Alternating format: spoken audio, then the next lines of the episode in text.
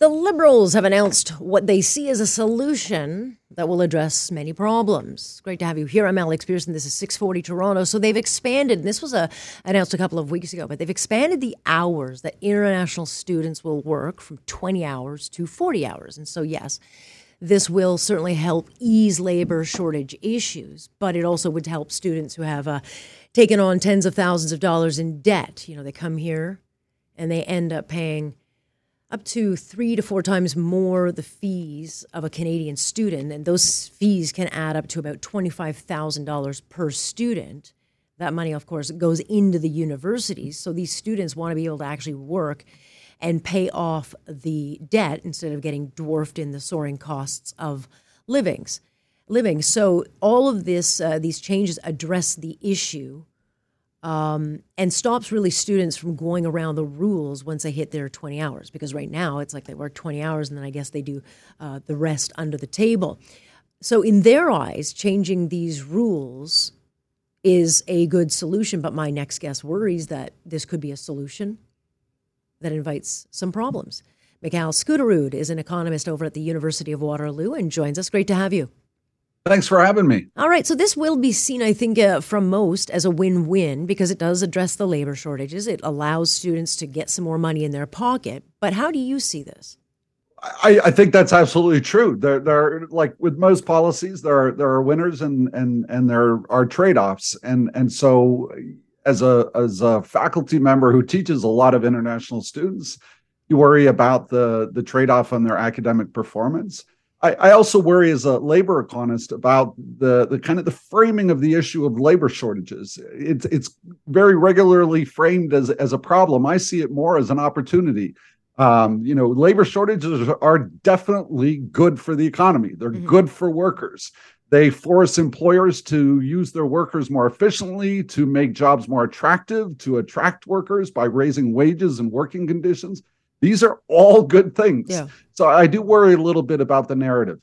Well, yeah. I mean, look, I mean, you can take a positive from anything. It's a negative that the businesses have labor shortages. On the flip side, if you're looking for a job, there's ample opportunity. It also gives you more negotiating power. So there are good sides to it. But is there evidence that if you, you know, increase the supply of, I guess, what would be seen as low skilled workers, it will ultimately put more pressure on um, on wages?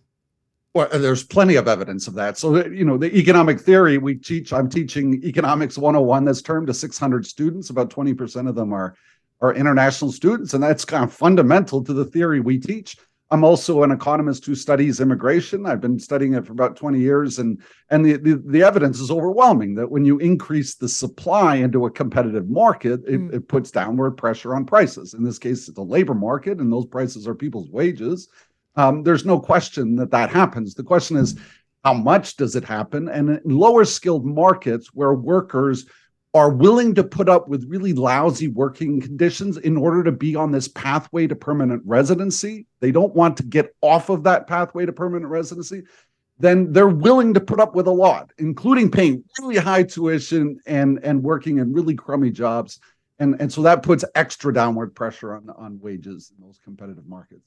Australia tried to do this, but then stopped it. And, and I guess they found that student visas were being marketed by uh, recruiting agents abroad as a quote cheap, low rent work visa. Is that the concern? Is that people, uh, international students, will come in, they take these jobs, and then they stay in these jobs? I mean, why would Australia all of a sudden stop it instead of tweak it? Mm.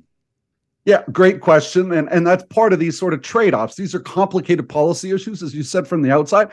There are benefits to the students who want to work more, absolutely. But we always have to think about the trade offs. And, and uh, in Australia, they, they've understood these challenges. I mean, one thing that I think most Canadians don't recognize is what international students are paying in tuition. These universities and colleges in Ontario, they can't choose what they charge the domestic students. That's set by the provincial government, by Doug Ford. But they can charge their international students whatever they want. And so if you go back 15 years, they were charging them twice as much as their domestic students. Today, they charge them five times as much. So the students in my classroom, the international students, are paying $45,000 per year. The domestic students are getting exactly the same education from me. I don't treat them any differently, are paying $9,000. So the worry is as you make these international students work more and more, what happens to the potential to keep increasing the fees you're charging them? Um, and and it's kind of a vicious cycle, and I and I definitely worry about that. Right, and and at the same time, you, then you've got people on the flip side saying, "Look, I mean, you've got too many people coming in and taking, uh, you know, jobs that that we should be, um, you know, those who live here should be having." And it's like, well, if you don't, if, if you wanted those jobs, they're available and they're not being taken now.